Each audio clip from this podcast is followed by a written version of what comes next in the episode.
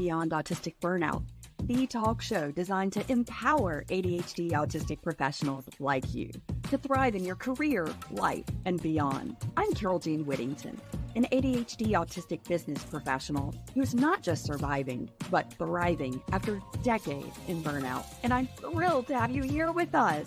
Each episode, I'll be joined by inspiring guests as we dive deep into transformative strategies and insights. We'll show you how to break free from burnout, ignite sustainable energy, and embrace your authentic self. Together, we'll navigate career challenges, nurture relationships, and excel in every aspect of life. It's time to fuel your success and embark on your journey of empowerment. Let's take this incredible journey together. Get ready to be an authentic leader and unleash sustainable energy in your life. Welcome to Beyond Autistic Burnout. Let's start thriving.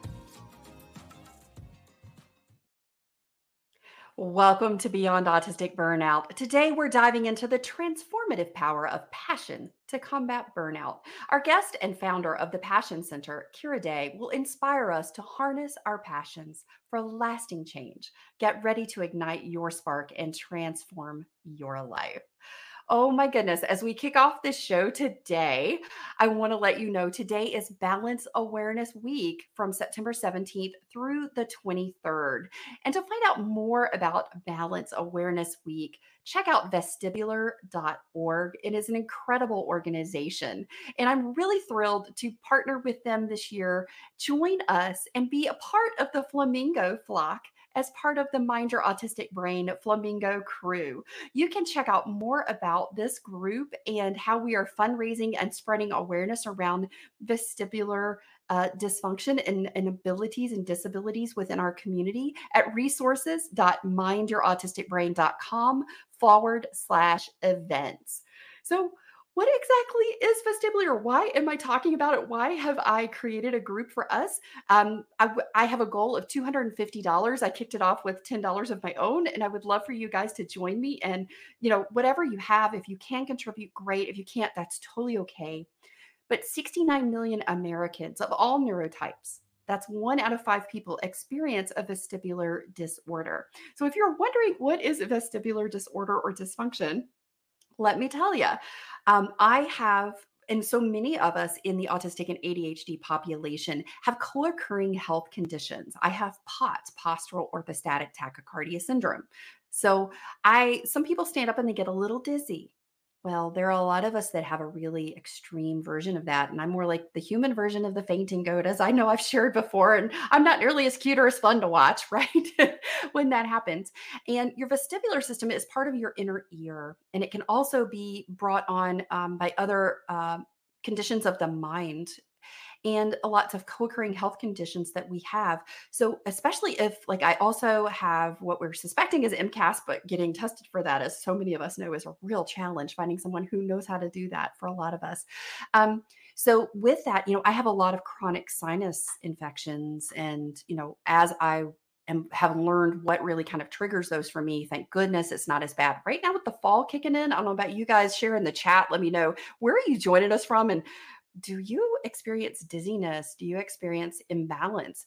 Um, and, you know, when we're also talking about this, the reason I wanted to raise a conversation around vestibular disorders and, and why it's important for us to talk about that this week is that so many of us also it's part of our proprioception, part of our seven areas of our sensory profile. And I talk about this as part of our um, burnout restoration framework that we need to know our sensory profile blueprint. And for a lot of us, it's that where is our placement in the world? Where is our movement, our balance, our center? Do we recognize where our body is? And I know so many of us in conversations that I have throughout our community, it's like, gosh, you know, I have like these dizzy spells or I have vertigo really, really bad. Um, you know, especially when I get sinus infections, it really throws off my ear pressure and all sorts of things. So I know this is something that impacts a large majority of our ADHD autistic community.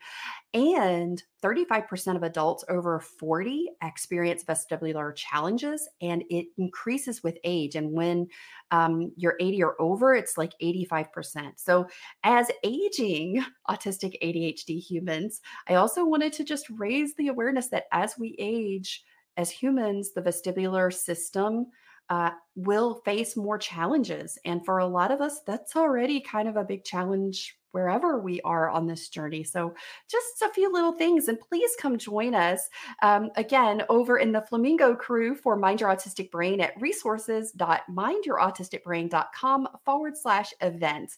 And you can find out more about the group. You can join and be a team member there, and you can also donate. And we would appreciate anything that you offer to help this wonderful organization. I also want to have a huge shout out. Um, I was the keynote speaker this week on Thursday for the Early Care and Learning Council of New York. I want to say thank you to the director, Fanny Glover, and everyone at the Early Care and Learning Council Cafe event. This was really spectacular to speak to so many. Um, educators, directors, nonprofit executives, and government agencies who are really interested in knowing and learning more about what is neurodiversity? How does that show up? How can we be better educators in creating and curating environments? How can we support our neurodistinct students and employees? How can we best do this in the workplace and education? And I was so thrilled to be a part of that conversation and leading really incredible uh, conversation and questions with the Early Care and Learning Council of New York. So thank you to all of you. And it was just a wonderful experience to be there. Guys, oh my goodness. This is Kelsey. She is the chief gifter uh, Simplified Gifting, and she is my chief gifter here at Mind Your Autistic Brain. And on Friday, the gift boxes went out for the Energize and Restore Experience Day. Oh my goodness. And so here's a picture of Kelsey holding one of the boxes, and the sticker says, Don't open until September 30th, because we've got all kinds of goodies. And this is a, an experience and a fun thing to kind of unlayer. And as you see, there's one of the layers wrapped in that cute paper with the stickers. Oh my gosh, everything has been hand packed and curated and goes throughout the entire experience day. We are so excited to have a full house for this event coming up on Saturday, September 30th. So if you missed getting your ticket for this event, we will have a wait list that will be coming up for our one that we're going to be hosting in the spring. Don't miss it this time. I'm telling you, these suckers sold like hotcakes really fast. and there were just a limited number. So, guys, we're so excited. The experience boxes are on their way, they are en route. And if you have a ticket, get excited, get your eye on your mailbox. They are coming. I also want to say a huge thank you to Kanan Tekchandani. She and I hosted at nine o'clock this morning the Create Your Calm, and we had a wonderful group that joined us to organize a small area as we worked along with Kanan, and she helped us move through the different areas and facets of questions that we might have that may be coming up. So here's a little glimpse into what I did, guys. I had this horrible basket that was full of pens and it kept falling over and it had my little post it notes. So I got this little tower. And in that event today, I totally reorganized and basically came to this whole new thing from scratch because the top right hand corner of my desk was driving me crazy. I could not stand it. I could never get a pen that I liked that righted and eh, wrote. And for some reason, I kept ending up with pens that I knew didn't write. And I kept, so I finally, I threw them all away today. It felt so good. I felt so calm, so energized. And now it's so much fun when I look over here in this little corner of my desk. So a huge shout out to Kanan and everybody that joined us today for our Create Your Calm Experience Day. This was a an event sponsored by Mind Your Autistic Brain. It was part of our third annual Self Care September series. So keep your eyes open. We have a few more things coming up as we go throughout the rest of the year. One of those events is coming um, up in October as part of our 30 minute lunch and learn series with the incredible Judy Umlas. She is the author and architect of The Power of Acknowledgement. And this is such an incredible way to really help transform your teams, your leadership, and hey, your life and maybe even your relationships at home registration is open now and we will have two event dates in October so don't miss out on this event. Oh my goodness, guys, it's that time. It is time to meet Kira Day. Friends, today we have a truly passionate guest joining us, Miss Kira Day, the founder of the Passion Centre. She brings over two decades of corporate experience and a unique perspective to our discussion. She courageously pursued her dream by resigning from a prestigious sales manager position in the tech industry. Kira's passion is all about helping individuals align their inner passions with their external world. She firmly believes that meaningful change begins within oneself. Kira's methodology has guided countless people, including me, towards higher levels of alignment in their personal and professional lives, leading to exciting career transitions and passion driven ventures. We're in for an inspirational and inspiring conversation today with Kira Day. Kira, welcome to the show. I'm so excited to have you, my friend. I am so excited, Carole. This is amazing. Thank you for having me.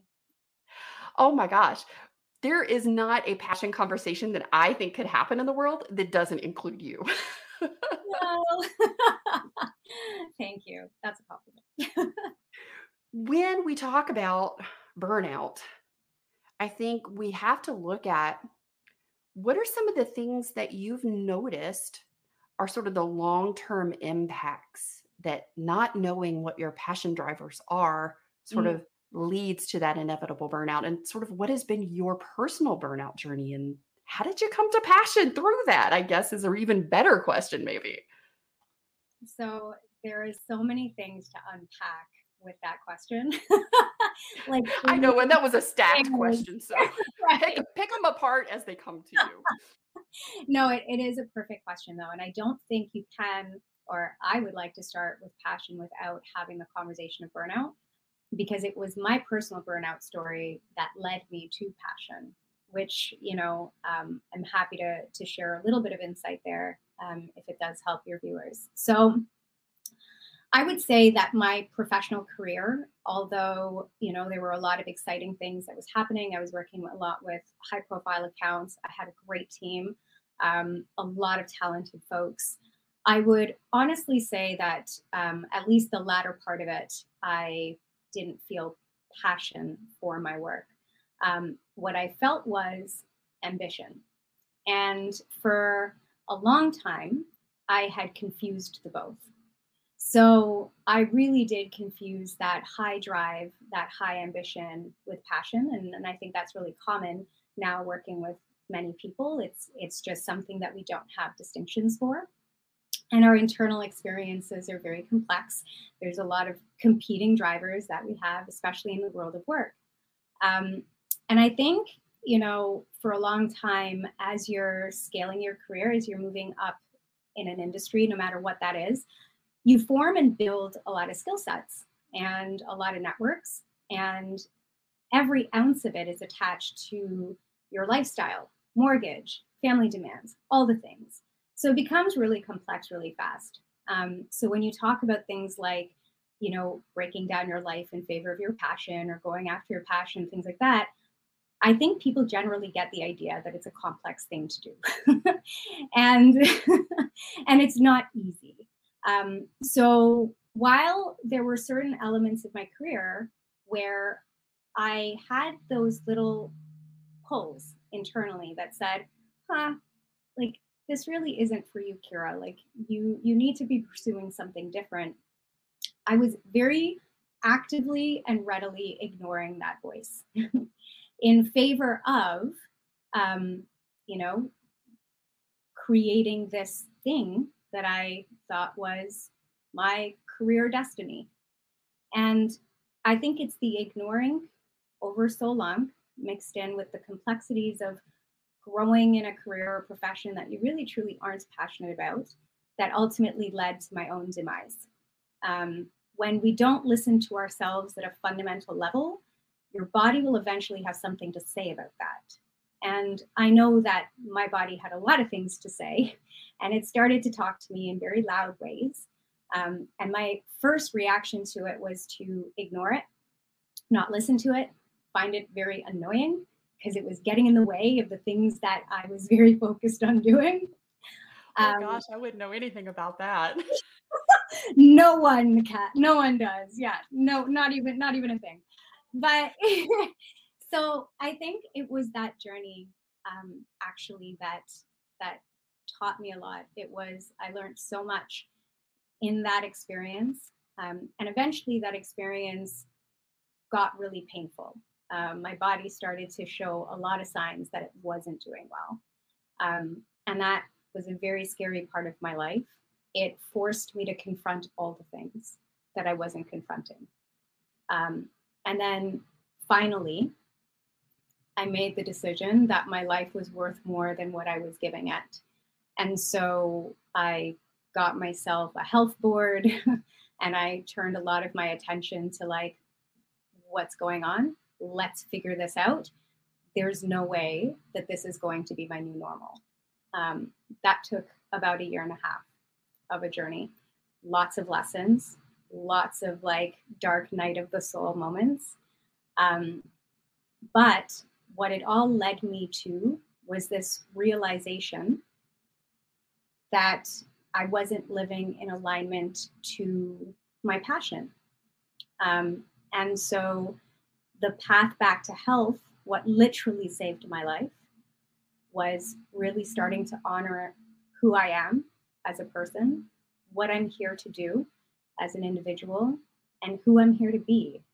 And I wasn't doing or being any of those things when I was back in corporate. And that's not to say that it didn't gift me with a lot of lessons and a lot of very, very applicable things that I'm using to this day. But it wasn't my journey. Um, my train stopped and I needed to get off and listen to the rest of that story. So I would say how passion fits into that is when people think of passion, we think of it as being outside of self. It's something else that we're passionate about. But the truth is, passion is an internal game. So my journey back to myself was a journey back home, which then ultimately led me to my passion. Oh my gosh. Yeah. There, there's just so much in here. There's so much juicy goodness, as you and I always say. There's so much like juice to this, right? And I think you you just touched on something that just sat with me so beautifully. It just like it resonated in just this harmonious flow when you said it. And it was like getting back to me. Mm-hmm. Right. And and when I talk about sort of the journey for late identified humans, when we usually come to this identification, most of the time it is because we're experiencing one of the worst, worst burnouts of our lives. Right. And burnout is essentially consistent chronic unmet needs. Mm. And as I always say, when we look at our basic human needs blueprint uh, in the, in the unveiling method, and it's in my book unleashing sustainable energy if you know if you guys want to go and get that and, and, go through these assessments that it helps you start crafting what does your blueprint look like to start restoration. And and in that we've got our basic human needs blueprint. And for most people we look at it we think okay what i need are these top five things usually like physical safety shelter water food you know physical like monetary financial safety or security. And Maslow's. It's so much more than that, right? Mm. That's just like barely even scratching the surface. And this isn't about that the flawed belief that Maslow had created this pyramid because there's no pyramid, you know. And Scott Barry Kaufman has evolved and gone back in and says, you know, hey, well, let's look at the sail, sailboat model. But when we look at all of these needs, they occur simultaneously it's based on the season of the life that we're in right now. What is it that I need in this moment or this season of my life?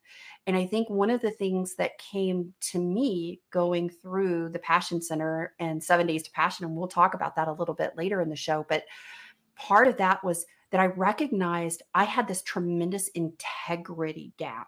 And not a lack of personal integrity, but a lack of how I knew and who I knew myself to be mm-hmm. internally. Mm-hmm mm-hmm. and how I was actually showing up in the world externally. And there was a huge gap in that. And yes, you know, decades of of masking to the camouflaging level, professional camouflaging level played into that. Yeah. And when you've like you described so I think so many relatable feelings as like pushing down, suppressing, like, I don't have time for you. Get on somewhere, you know, go on, get as as we say in the South. Go on, get. We don't have time for you. you know, but, um, there's one thing that I keep returning to, and I see it here. Um, and, and and now that when you see something, you can't unsee it. And right, so a lot of this journey has been relearning um, who Kira is and what she about and what's important, what matters at a fundamental level. And I think so much of our society teaches us how to go outside of ourselves. Um, we're always learning skills and we're upskilling in these different areas. And where, you know, through media messages and all of these other aspects of our socioculture, we're seeing things that we feel we're supposed to be.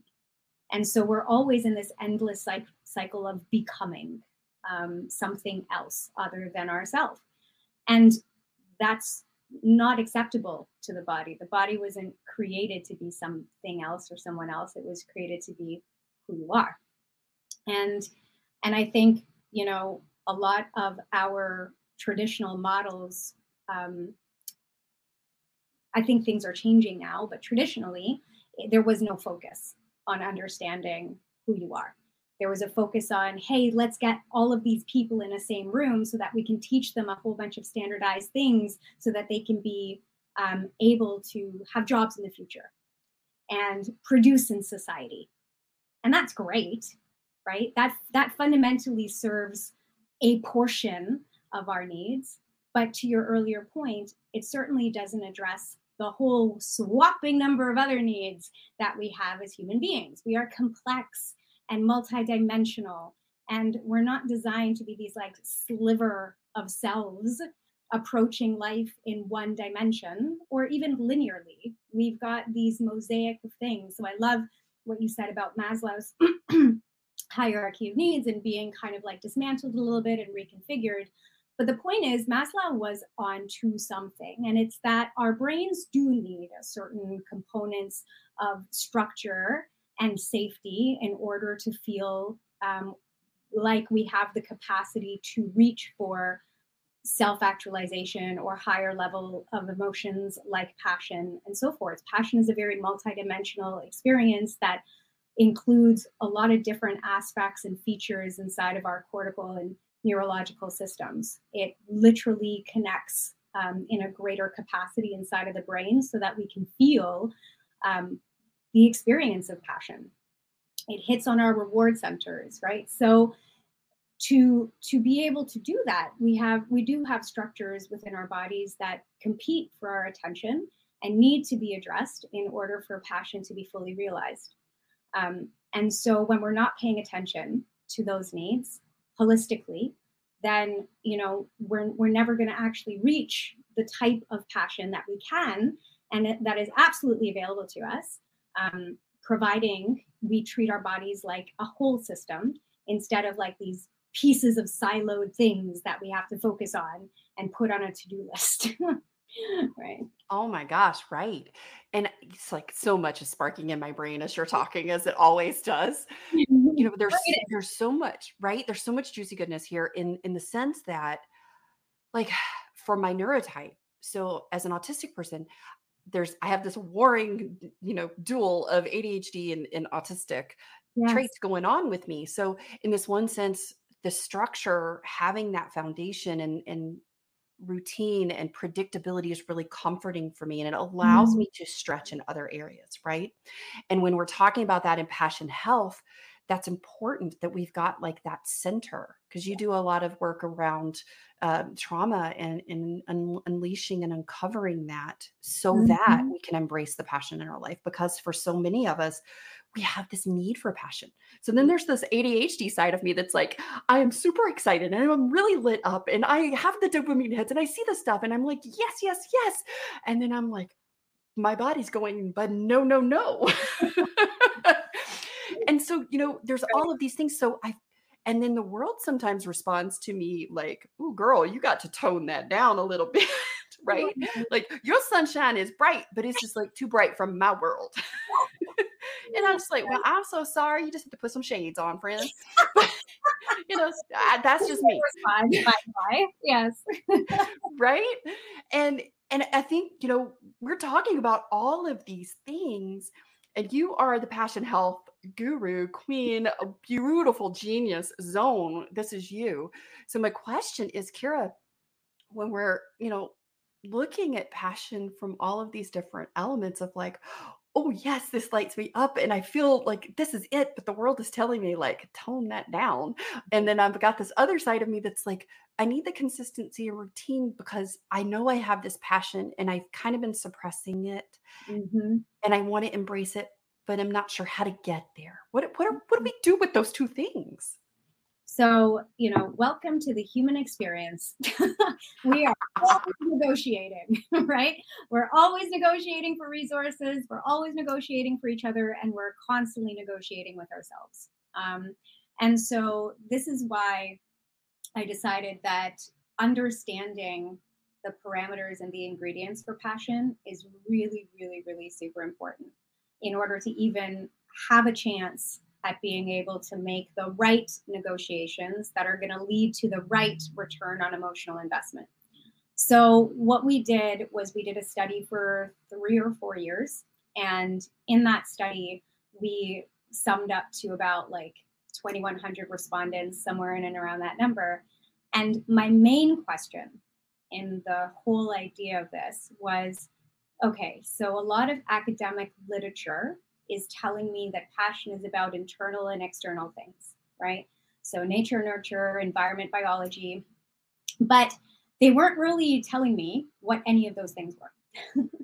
and so I wanted to find out with precision what were those things because until we're actually able to call it by name, we won't be able to do anything with it. And we will still keep negotiating with all of these things to try to figure stuff out.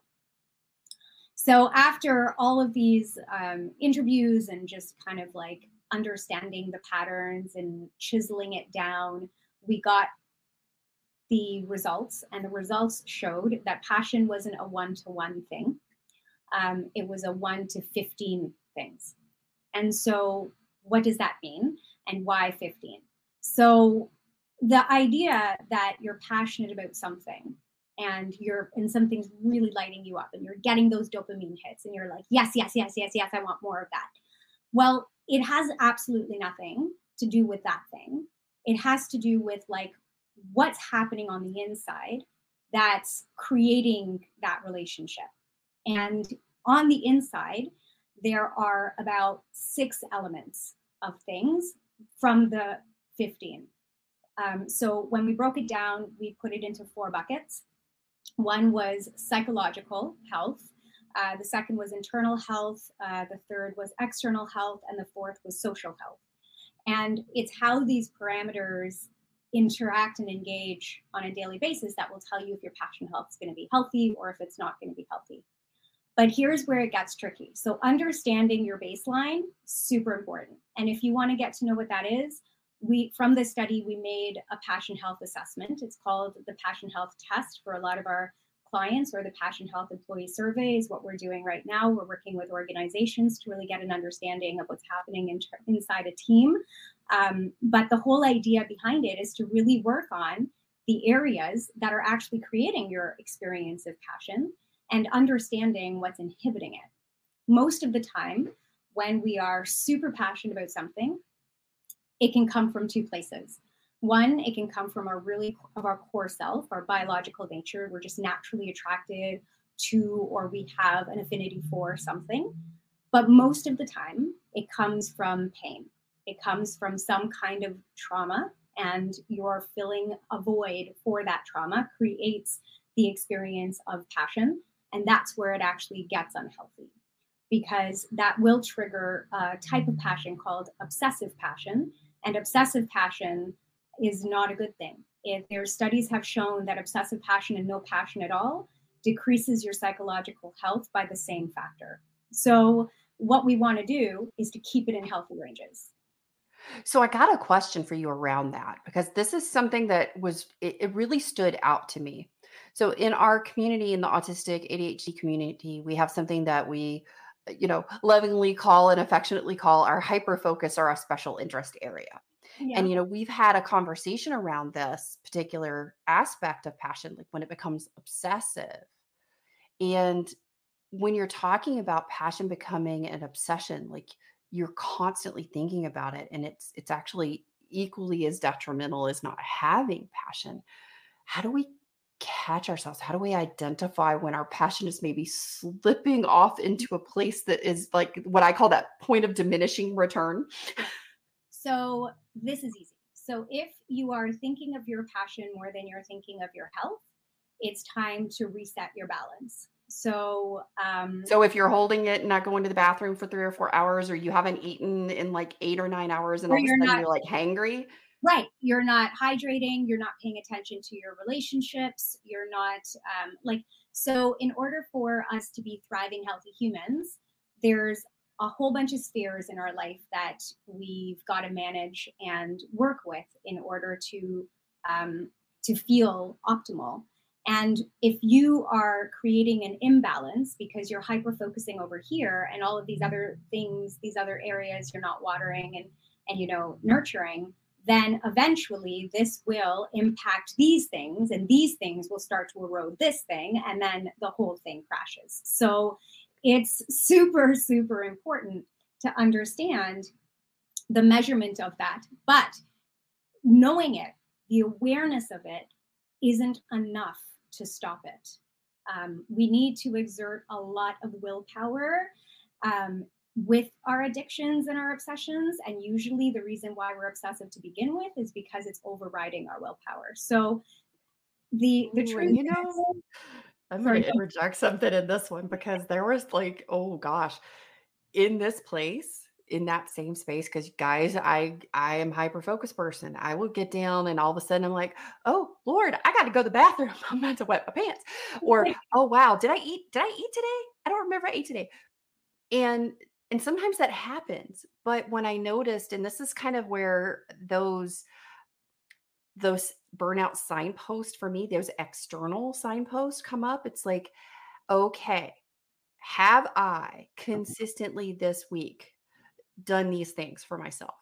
You know the things that i know are sort of those foundational support things. Have i checked in and called my mom and dad? You know have i reached out and made sure that you know hey my sister's still breathing right? You know and we're good if we just talk once a month and that's sort of our agreement kind of thing. Right. No but have i done those things? And it, it really helped because i also got in that trap that this is my passion it feels really good so I want to keep doing it mm-hmm. because I'm also avoiding the things that I don't like to do that feel uncomfortable or not good. Right. Right. It's the it's the positive feedback loop which creates the cycle, um, but it can also become a very very good avoidance strategy for sure.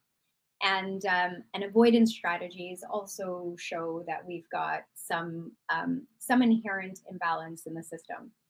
So the the interesting fact about all of our human behavior is that at some point it's rooted in the fact that either we have um, pain in our system that's not resolved and we really just need to figure out ways to look at it and understand it so that we can remove the blindfold that sometimes our brain puts over us so that we don't look in certain areas and we keep driving forward and while that's a great defense mechanism and ability to to move, it's it's not a great long term strategy um, because it starts to erode just our life and our ability to experience the healthy, optimal types of passion that I feel we all deserve. So, you know, what I love about what you just shared, Carole, is that that awareness you can start to put um, system audits up. And as long as you have a, good relationship with your body and the relationship that you have with your life, that may be all that's required for you to keep yourself in check and be accountable. But I know for me, because I do have some of those tendencies as well, I can become very obsessively passionate. That's how I know so much about this. I'm trying to cure myself. um, but, and I have noticed the areas in my life where I've certainly improved and the areas in my life that are like stuck like a fly in a web. And it's like, and it's not unsticking, but I also know why.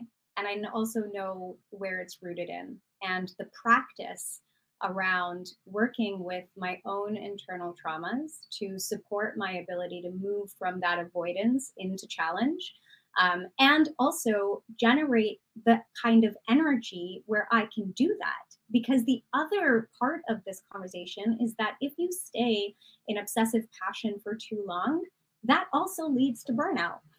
So you won't have the energy or the capacity to stop yourself, even if you wanted to because again it takes willpower and willpower is an energetic form like you need enough energy supply in order to create the willpower to do the hard thing that goes against the thing you're doing so there is a form of resistance um, working that we have to work through oh my gosh yes and there's so much like as i look back over my life and you do sort of that retrospective mm-hmm. of how how did burnout show up for me especially in my career yes. and i can look in my 20s and 30s in particular because you know burnout shows up differently in in each stage of our life season of our life our age and in our career stages and I remember looking back not too long ago when we were preparing for an episode here, we were talking about career planning and transition and things like that. And, you know, I think this really applies as we're talking about passion because there have been careers in my life where I was exceptionally passionate about it. I was really good at it, but I didn't realize I had tipped over into that obsessive passion area. So I was working 60, 80 hours a week, but I was loving it but I was killing myself doing it. And mm. so, because I didn't understand that and I wasn't aware of passion and I wasn't aware of burnout and I wasn't aware of my neurotype, the first thing I thought was, oh, this isn't, this job in this career isn't a good fit for me. Mm. And even though I love it, it's not a good fit for me. I need to do something different. So then I would change careers. I would go back to school and I would, you know, start all over again, which is really hard on the financial budget when and in, on the emotional um, right. Understanding of yourself when you're like constantly starting over again because you think you can't seem to sustain anything that you love. And that really makes you feel bad too. Like you're sad because you loved it, but it was hurting you. But it was really your obsession that was hurting you and your imbalance, right?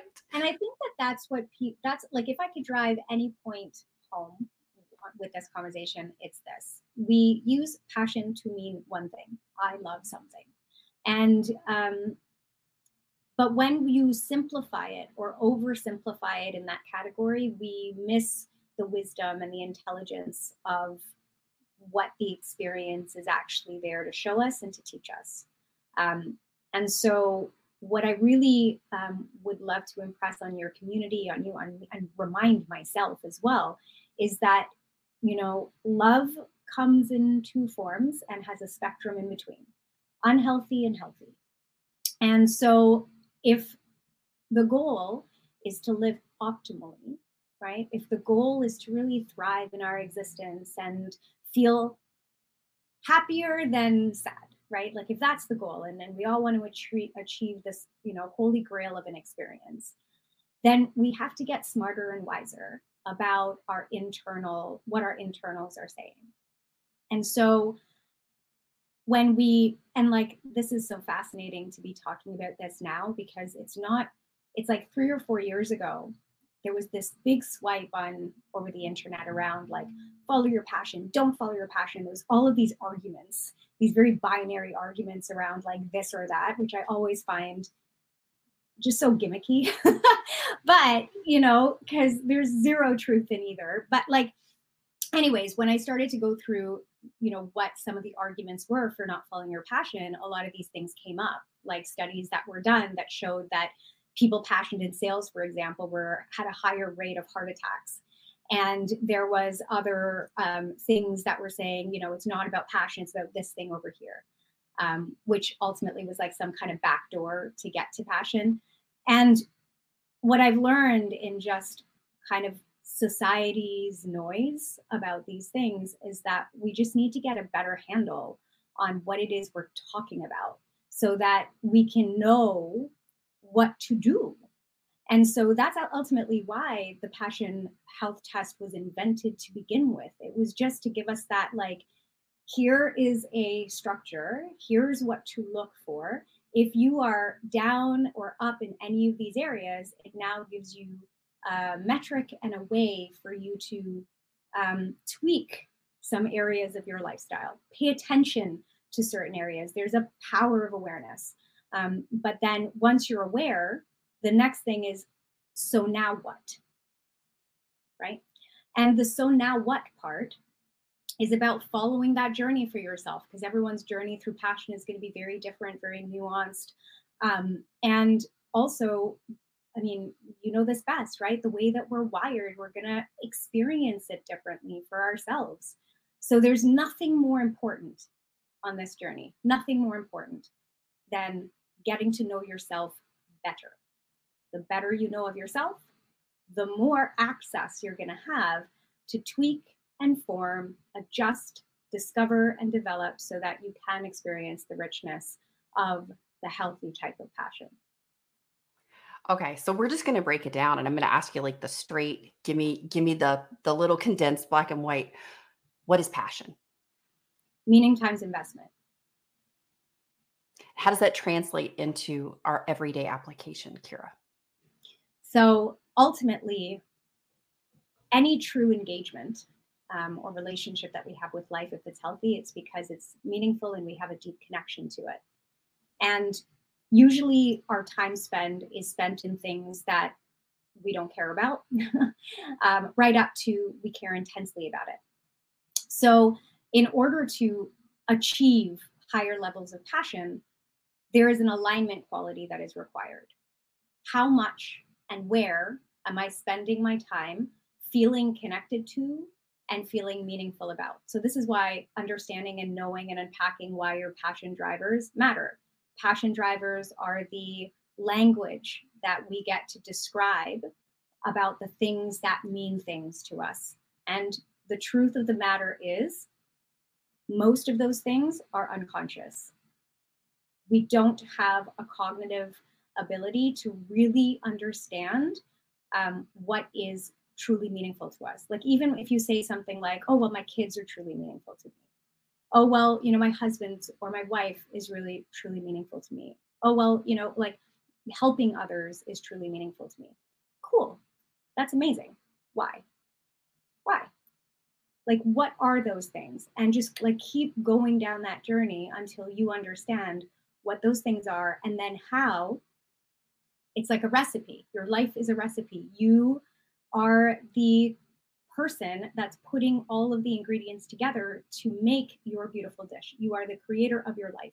So, what aspects of your life is too salty, too spicy, too bland?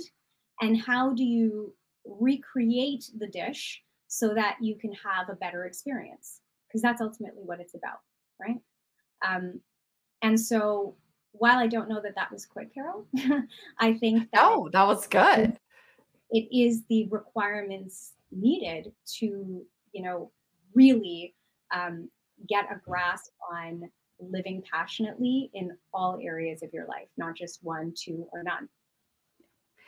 What I discovered, and I think what has been sort of this quantum leap growth experience that I've had since going through the seven days to passion back in mm. December with you and in the whole passion centre team, which was just is a phenomenal group. I learned so much because I was under the illusion, the misunderstanding that passion was this thing that it excited me, right? Like I loved it. It was fun. Mm-hmm. But I didn't understand that a passion driver is so much more than that and getting to that piece of clarity around what is the unconscious like because those were the things i was conscious of right? I was like oh i'm passionate about this. I love to do this or this is like a hobby or something i really enjoy right? But a passion driver is very different in the sense that it's so much deeper. It's this unlayering of this unconscious part of us that is like the humanness of why we're here and who we are individually yeah. right? Yes. and once i once you helped me and i uncovered my passion drivers it's now i can look at every element of my life be it at work or at home or just you know by myself. Yes. how is that how are my passion drivers in alignment supporting the life and empowering the life that i want to lead? Brilliant and once i saw that it was huge. You know we call the tool that we use the compass four system and we do that because it really does act like a compass.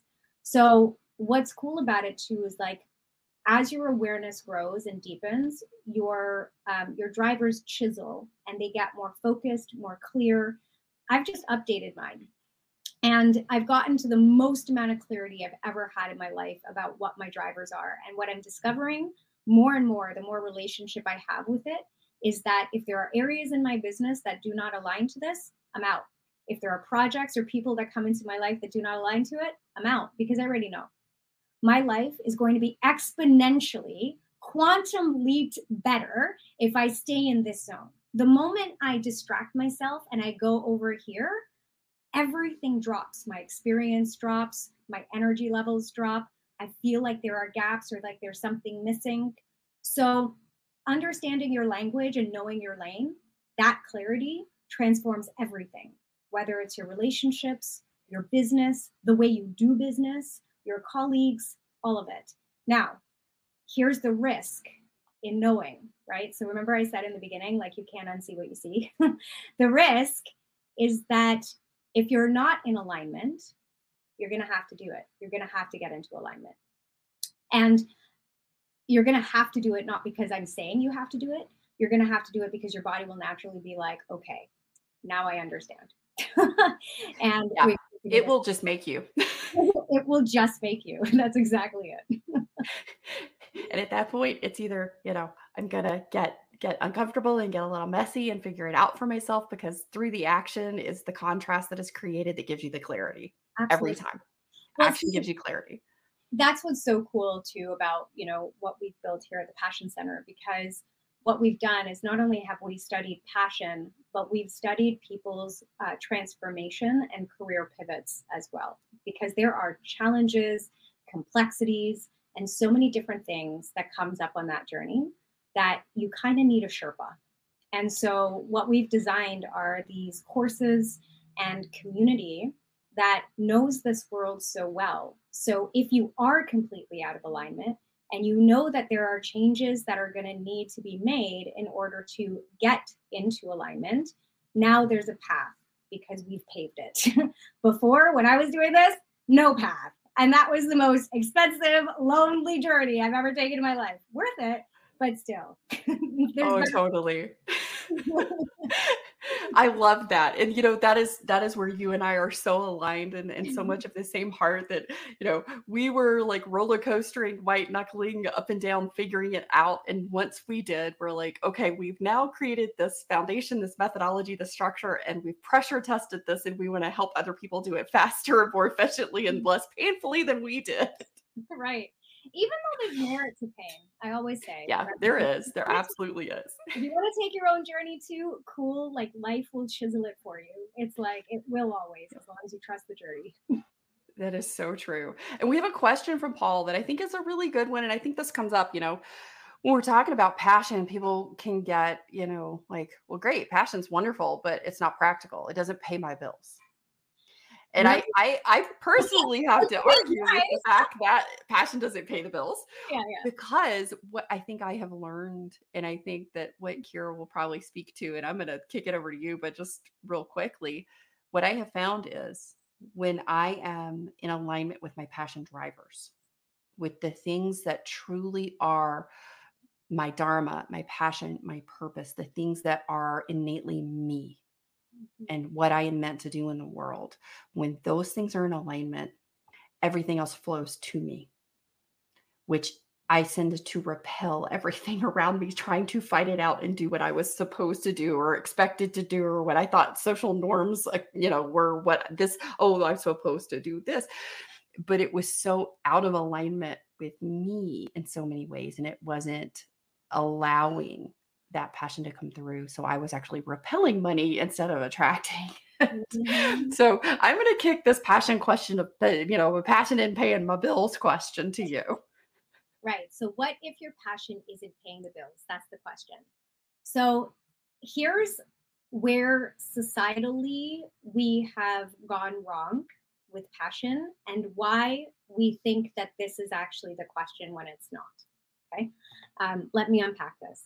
So, to do that, I have to say that passion came before capitalism.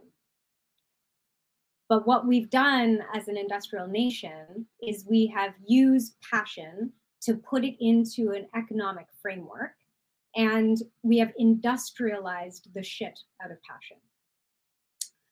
So so here's how I can respond and this is why I want to bring it back to the fact that passion isn't about basketball. It's not about music, it's not about your job, it's not about work, it's not about your skills, it's not about any of those things. It's about how your inner system understands and negotiates through life and helps you to feel good about it, thriving about it. So when people come to me and they're like, "Well, I'm a, I'm passionate about singing, but I can't sing," I'm like, "Okay, well then singing isn't going to be a career for you, but you do have some options. One, you can always choose to sing. Like that is a thousand percent what you should be doing if you're passionate about it, whether that's to yourself or to the people that love you, because they'll be the only ones that would be okay with listening to you if you can't sing, right? But like, but you should still do it. However, to go deeper on this, we have to find out a couple of things. Why is passion coming up for you when you sing? What are the ingredients within that connects to that way of expression so much. So, going through this idea of understanding what sits at the core and the heart of you, what's at the heart of your matter, and what connects you to that thing, gives me um, a way to MacGyver how you can get into more passion in your life. Which means if I know the, the, the building blocks of why that's important to you, I can actually build that in other ways and you will still find passion there. And I've done this. I've done this with clients who thought for sure that they could not be passionate where they were. And then what we discovered was that it's not that they couldn't be passionate where they were, it's that they were focusing on the wrong things where they were, which wasn't enabling an expression and experience of passion. The moment they started to shift and focus on those areas now that they knew what it was because it was front of mind, there was language around it, all of the things, there, there was awareness, then they could have manipulated their situation to get to higher levels of passion. Um, so, again, to summarize this, passion came before capitalism. You do not need to make money from your passion. You can have it as long as it's in your life because it's energy generating, meaning you get an internal economy and reward from your passion. So you should always be finding ways to incorporate it in your life that is within your control. If you are looking to monetize passion, then that's a different journey. That's about really understanding your drivers and how and what are you uniquely qualified to solve and how does the market um, what is the what is the problem that the market thinks it's valuable enough that they would want it needed and buy it and so that's the part of our like incubator program where we build passion centered companies that are all uniquely built based on people's passions. Um, but that's a whole different conversation. and I know that was a little, a little, um, a little long there, but I do really feel like this is a conversation that needs more light on because there's so much opportunity and so much innovation that comes from your heart. There really is. And it should not be suppressed or denied simply because we have this mistaken belief that we can't make money from it. Um, if that's what you want to do, there's always a way. Oh, I couldn't agree more. Absolutely. When you when you do, and I think the key there was also what you said about having the language to be able to describe and share and communicate your passion drivers to other people. And I think you help you help create that framework to give people that language that they can feel it but they didn't have the words for it and you help them put their words to mm-hmm. what that passion is for them which i think is really beautiful so kira how can people work with you how can they find you how can they come and find the passion centre to begin uncovering their passion drivers it's really easy my website is right there. Just go on there, you'll find all of the information. Um, if you want to schedule a call with me, I do application only, meaning I want to be able to speak to anyone that comes to the Passion Centre, um, mainly because I want to make sure that we're the right fit for you. Um, and if we're not the right fit for you, then we want to support you and, and get the right fit for where you are. We are very specific um, with the types of people we work with and very specific with how we help them. So if you're that type of person and um, and we can uh, and we can support you, then that's what we'll do. Um, secondly, I'm I'm very active on LinkedIn, so feel free to come over my way, pop in a you know pop in a hi, and uh, and you can see me for my hashtag microdosing passion passion um, minutes, which is a series I do, and passion break we do every week as well. So yeah, there's there's many ways to engage if you want to. I highly and strongly suggest Wednesday nights at Passion Break. Um, it is such a wonderful conversation. If you want to just jump in and, and have a conversation more and, and sort of uncover what passion can be and the different facets of passion. And Kira's series, Microdosing Passion, is really phenomenal. Uh, you can go and read the, the older articles, and there's always something in there that will spark your brain, I assure you. Mm-hmm. So, Kira, as we're ending this show today in our conversation, what is the one element if you could say if someone's just starting their journey today this is maybe the first conversation that they've ever had around passion what's the one most important thing that you want them to know about passion health?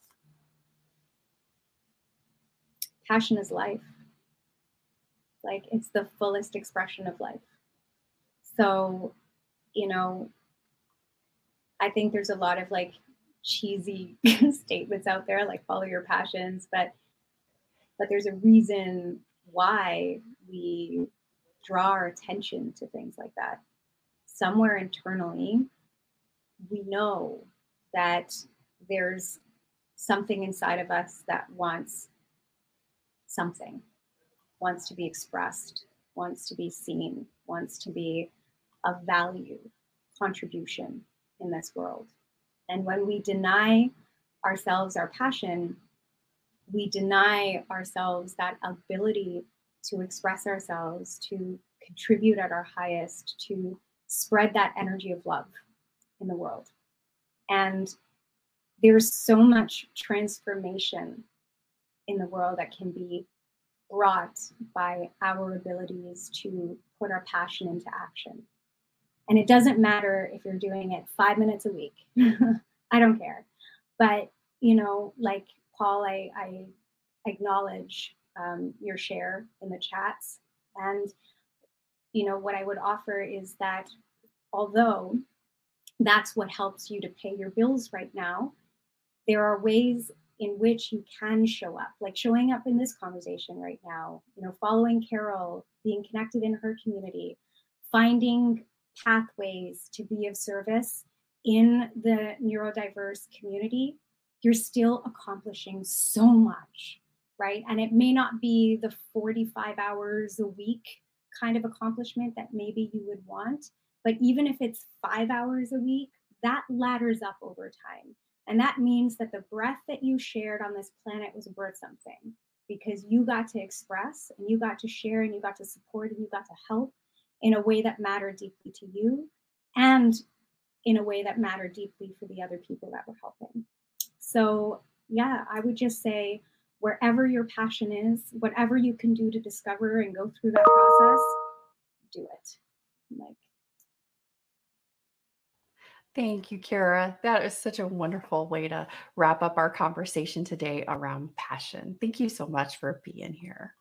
Guys, if you are suspecting or not sure, or you're like, oh, heck yeah, I'm in burnout, go take my spicy pepper burnout quiz to discover which level of spicy pepper you may be right now. From a level one poblano pepper all the way up to a level five ghost pepper, where you might be so hot you're not. When you can begin to uncover these areas and begin to bring energy back into your life, this is where it allows space for you to start discovering your passion and purpose in the world. And hey, if you're ready to dive in and start once you get your pepper level, my new book, Unleashing Sustainable Energy, is available and it comes in so many accessibility formats. Hyperlexic Publishing is breaking accessibility glass ceilings by providing both easy to read font, as well as open dyslexic font, audio versions, and video with captions for all of our books. Thank you so much for joining us today. We really appreciate you being here. As we wrap up this episode of Beyond Autistic Burnout, I want to remind you of your incredible brilliance. Embrace your uniqueness and know that your journey is one of strength and resilience. I'm Carole Jean Whittington, and I'm so honored to be on this journey with you. Stay connected with me for more empowering episodes, and let's continue to thrive together. Remember, you have the power to break free from burnout and unleash your authentic self. Until our next empowering conversation, take care and keep shining brightly.